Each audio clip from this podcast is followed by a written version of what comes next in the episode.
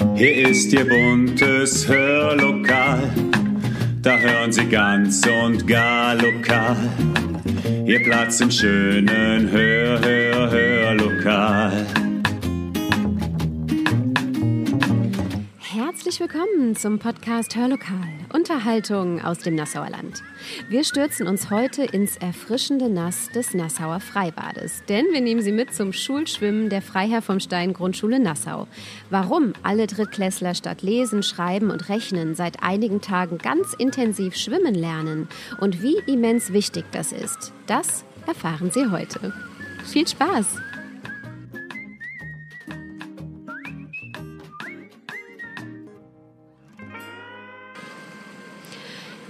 Und da sind wir an einem noch etwas kühlen Montagmorgen.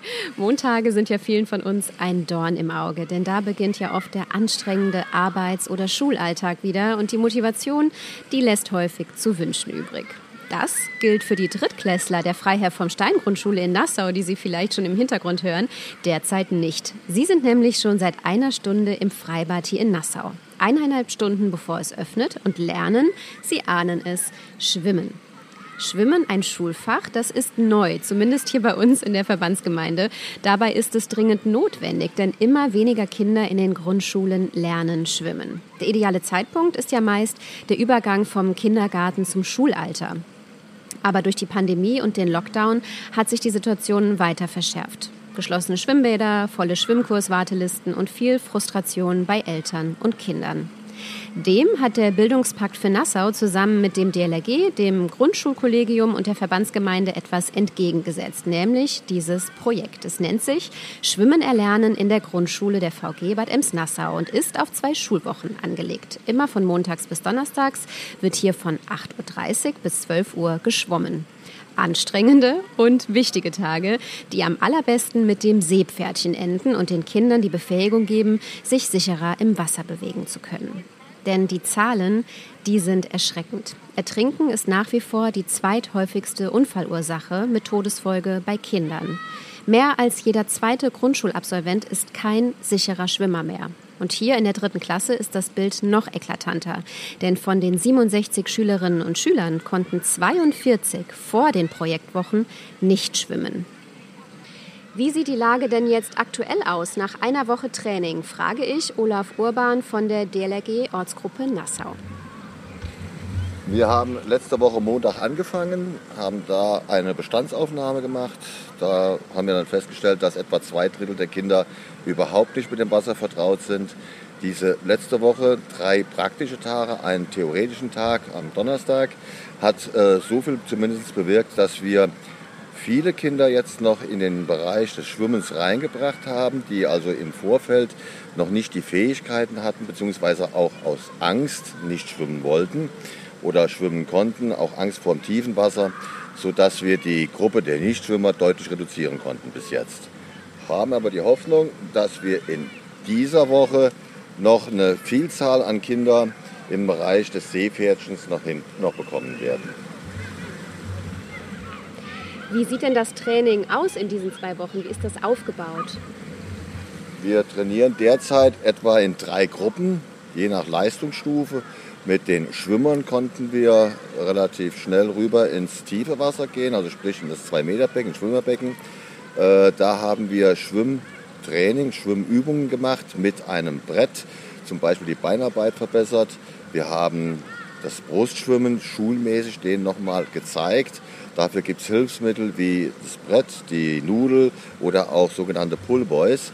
Ähm, da konnte man die Fertigkeiten der Beinarbeit äh, deutlich verbessern und auch das Schwimmen insgesamt. Auch die Schwimmlage, die sehr interessant ist für uns, um den Kindern halt eben das schulmäßige Schwimmen beizubringen, beziehungsweise auch äh, zu versuchen, dass die eine Schwimmlage haben und eine vernünftige Schwimmlage haben und nicht so halb stehend im Wasser äh, Schwierigkeiten haben, vorwärts zu kommen.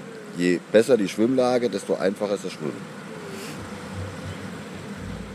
Das machen ja aber nicht Sie alleine, Herr Urban. Wie ist das überhaupt zu stemmen, mit 67 Kindern jetzt acht Tage im Freibad zu sein? Ihr Team ist ja etwas größer. Vielleicht können Sie dazu was erzählen. Ja, also von der DLRG haben wir zwei bis drei äh, ehrenamtliche Helfer, die hier mitarbeiten. Der größten Teil des Teams stemmt die Schule. Ähm, das war im Vorfeld mit dem, äh, mit dem Bildungspakt, mit der Schule, mit allen auch so abgeklärt. Auch der Schulmeister hat hier die Unterstützung zugesagt. Ähm, die Lehrer haben bei der ADD eine Ausbildung genossen. Dann haben sie bei der DLRG nochmal äh, das Bronze-Schwimmerzeichen erworben, um überhaupt hier an diesem Projekt mitwirken zu können. Ähm, insgesamt haben wir, so sagte der Herr Winkes, äh, sechs Lehrkörper dabei, ein ähm, paar Eltern und auch äh, Integrationskräfte, sodass wir vom personellen Aufwand her oder von der personellen Gestellung her recht gut bestückt sind. Warum haben Sie sich denn überhaupt dafür entschieden, dass Drittklässler unterrichtet werden? Also warum nicht die äh, Erstklässler, die Zweitklässler, die Viertklässler? Wie kam es jetzt gerade dazu? Also das war hauptsächlich die Sache zwischen dem Bildungspakt und den Winkes. Da wird er sicherlich mehr dazu sagen können. Ähm, letztlich ist es so, dass wir von der DLRG Schwimmkurse ungefähr ab fünf Jahre anbieten. Das heißt, das wäre der Übergang vom Kindergarten zur Schule. Jetzt hatten wir natürlich auch zwei Jahre Pandemie. Mit äh, Corona bedingt waren keine Schwimmkurse. Das sind die Kinder, die also eigentlich die Möglichkeit zu dem Zeitpunkt nicht hatten. Ich gehe davon aus, dass das mit der Grund sein wird, weshalb man die Drittklässler genommen hat. Des Weiteren wird es natürlich interessant sein, dass für die weiterführenden Schulen die Kinder dann schwimmen können. Und das ist so der, der letzte Schwung, sagen wir mal, der Schule, bevor die dann halt eben die Schule wechseln. Aber wie gesagt, der Herr Winkes wird das da ausführlicher erzählen können.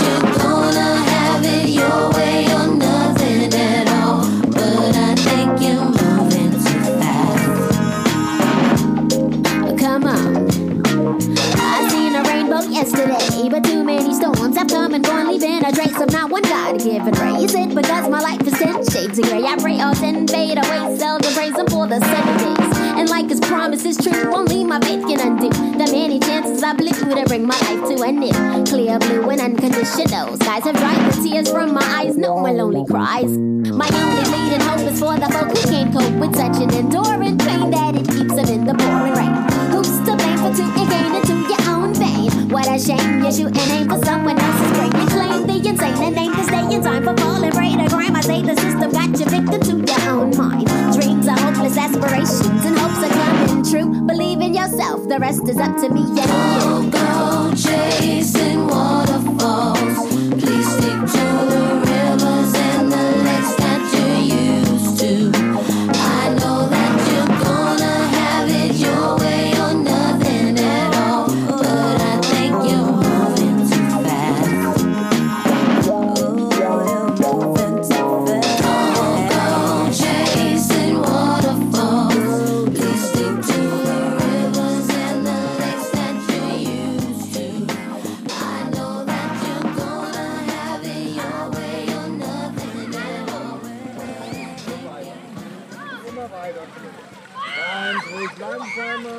Langsamer. Hände unter Wasser lassen, ruhig. Bisschen. Schwimm doch weiter, du kannst das doch. Schwimm einfach weiter. Du musst nur einfach weiter ruhig schwimmen. Okay? Sie haben es gerade gehört, liebe Zuhörerinnen und Zuhörer. Ich habe mich jetzt etwas zurückgezogen vom Beckenrand. Der ist voll mit Lehrkräften und äh, betreuenden Müttern, dem Schwimmmeister und Personen von der DLRG, die hier die Kinder bei ihrem Schwimmkurs unterstützen. Die Kinder selbst, die sind ausgestattet mit äh, Schwimmnudeln bzw. solchen Schwimmboards und erlernen hier gerade die richtige Beinhaltung. Und äh, die Lehrkräfte geben immer wieder Tipps und motivieren. Und es ist wirklich rührend zu sehen, mit wie viel Engagement alle bei der Sache sind. Auch die Kinder selbst sind hoch motiviert und geben alles, das Schwimmen zu erlernen. Der ein oder andere, der hat hier tatsächlich schon blaue Lippen, wird dann auch sofort aus dem Wasser geholt und darf sich aufwärmen. Für die nächsten Tage ist zum Glück deutlich wärmeres Wetter angesagt. Wer hier auch ums Becken rumläuft und mitmacht, ist Thorsten Winkes, Schulleiter der Grundschule Nassau. Er ist jeden Vormittag vor Ort und begleitet die Kinder bei ihrem Schwimmtraining. Herr Winkes, warum ist Ihnen das ein so großes Anliegen? Ja, ein großes Anliegen ist es zum einen natürlich nach dieser langen Pausenphase, dass wir auch in der Schule mitkriegen, dass die Kinder beispielsweise bei der Radausbildung schon äh, kaum Fahrrad fahren können. Die Kinder haben sich sehr wenig draußen auch bewegt und der Bewegungsmangel insgesamt greift um sich. Der Schulsport sieht in der dritten, vierten Klasse normalerweise das Schwimmen vor. Da sind die Kinder in der Lage, auch zügig die Bewegungsabläufe zu lernen und haben in der Regel auch Vorerfahrungen mit dem Schwimmen gemacht. Jetzt ist es hier so, dass ähm, ich das tatsächlich als letzte Chance sehe, dass die Kinder vor der weiterführenden Schule dann auch eine basale Schwimmfähigkeit erwerben im Hinblick auf die Verantwortung, die wir auch als Schule und als einzelne Lehrer den Kindern gegenüber haben, im Hinblick darauf, dass wir zum einen an einem Fluss wohnen, ja, also das äh, möchte keiner von uns erleben, dass ein Kind in der Lahn ertrinkt und es dann ja, auch heißt, warum hat das nie schwimmen gelernt? Und zum anderen ähm, natürlich den Kindern auch den Bewegungsraum ermöglichen, hier im Nassauer Freibad auch zum Baden gehen zu können. Ja, das, ist ja, das ist ja eine Grunderfahrung, die auch für Kinder wichtig ist. Sie haben jetzt auch Rettungsschwimmer und Rettungsschwimmerinnen im Kollegium, was vorher nicht der Fall war. Die Lehrer und Lehrerinnen haben sich ausbilden lassen. Wie genau lief das ab? Also erst einmal möchte ich sagen, dass ich wirklich stolz und auch dankbar auf mein Kollegium bin, denn ähm, das Ganze erfordert auch persönliches Engagement der einzelnen Lehrkräfte, die sich haben vier Tage ausbilden lassen, um einmal die sportliche Lehrbefähigung äh, zu bekommen. Das ist eine Fortbildungsreihe, die ganztägig abläuft. Und dann haben die Kollegen und Kolleginnen hier mit der DLAG in Kooperation den ähm, DLRG-Rettungsschwimmer gemacht, um auch die Rettungsfähigkeit während des Badens zu gewährleisten. Also die eine Seite ist die Ausbildung über die ähm, ADD. Das wäre dann ähm, die Lehrbefähigung. Da lernen Sie vom, also wie man Schwimmen vermittelt, praktisch und auch theoretisch. Und dann natürlich ähm, die Rettungsfähigkeit über die DLRG. Das Training läuft jetzt den vierten Tag, glaube ich. Sie sind ja jeden Tag dabei gewesen. Welche Erfolge sehen Sie? Ja, ich denke, da sprechen allein die Zahlen für sich. Wir hatten am Anfang ähm, 42 Nichtschwimmer und ähm, ich sag mal, jetzt in der zweiten Woche nimmt die Zahl stündlich ab, dass die Kinder Durchbrüche haben ähm, mit ihren Schwimmfähigkeiten. Wir konnten heute Morgen schon bei den Kindern, die bereits schwimmen konnten, die ersten Bronzeabzeichen abnehmen. Also es ist für alle Kinder ein Erfolg. Wie nehmen die Kinder das an? Das ist ja durchaus auch anstrengend, so lang und so intensiv zu schwimmen und zu trainieren. Also tatsächlich bin ich begeistert, dass die Kinder äh, so viel Freude und Glück zeigen. Es ist für die ein Erlebnis, ein Erlebnis, was auch, ähm, ich sag mal, nach langen Jahren ähm, Erwachsenen-Dasein wird man sich sicherlich noch an die zwei Wochen hier im äh, Nassauer Freibad zurückerinnern. Also die Kinder sind ähm, sehr glücklich dabei und ähm, klar, es ist anstrengend, aber wir haben ja auch noch die Nachmittage zum Erholen.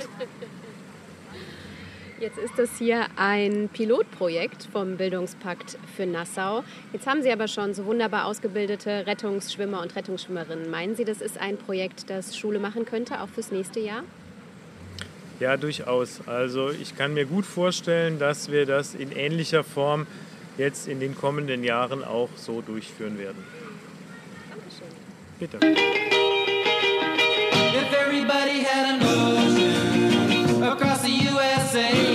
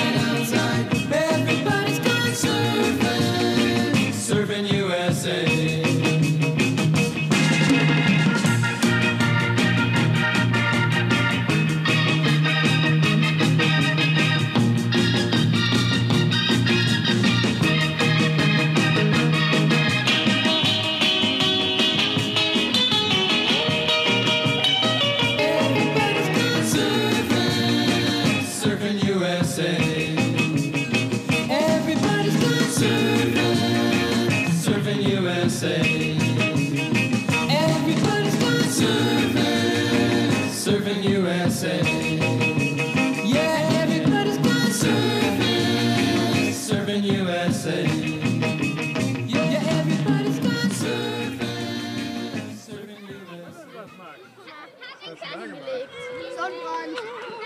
Das haben aber sehr, sehr viel. Ja, dann teilen wir das. 3, 4, 5, 6, 7, 8, 9, 10. Dann zweimal fünf und dann machen wir das für heute. Oder? Ja, oder Sie gucken auf 5 und ich gucke auf 5. Oder so. Also Viola, Emma Louise, Loredana, wo bist du? Hier mit zum Herrn Urban. Herr Urban, was unterscheidet jetzt einen normalen Schwimmkurs von dem Schulschwimmprojekt hier im Nassauer Freibad? Also ein normaler Schwimmkurs, was äh, im Regelfall von den Schwimmschulen angeboten wird oder auch von anderen, die Schwimmkurse anbieten, sind zehn Übungsstunden. Übungsstunden in einem Zeitraum von einer halben bis einer Dreiviertelstunde. Äh, wir von der DLRG haben da ein anderes Konzept. Wir machen, weil wir ein Freibad haben, ähm, über die gesamte Saison einen Schwimmkurs, weil auch da die Übungszeiten deutlich kürzer sind. Hier, was heute hier abläuft mit der Schule, ist es äh, noch deutlich intensiver. Wir haben pro Tag etwa drei, an warmen Tagen sogar vier äh, Übungseinheiten, die wir pro Vormittag abhalten können. Das heißt, äh, letztendlich, wenn die acht Tage rum sind, wenn man das hochrechnet, kommen wir ungefähr auf äh, 20 bis 24 Übungseinheiten. Ähm, also deutlich mehr wie jede Schwimmschule oder äh, sonst die Vereine, die Schwimmen lehren, halt eben äh, leisten können. Das ist der Vorteil hier von diesem Projekt. Ähm, des Weiteren haben wir natürlich auch, die DLRG selbst war, hat zwar äh, Material, aber der Bildungspakt hat uns dann noch etwas aufgestockt. Wir haben von dem Bildungspakt entsprechende Materialien noch dazu bekommen, damit wir auch wirklich 67 Kinder oder 70 Kinder halt eben beschulen können. Entsprechendes Material wurde dann halt eben auch nochmal beschafft. Urban, was machen die Kinder hier Die jetzt? Kinder versuchen das Bronzeabzeichen zu erreichen. Das heißt äh, 15 Minuten schwimmen, davon oder in dem Zeitraum mindestens 200 Meter in zwei verschiedenen Lagen, 150 Meter Brust oder Rücken und dann 50 Meter ebenfalls die andere Schwimmart. Danach wird noch getaucht und äh, einmal ein Kopfsprung gezeigt und ein Paketsprung. Und zum Schluss die Baderegel. So, wo sind meine?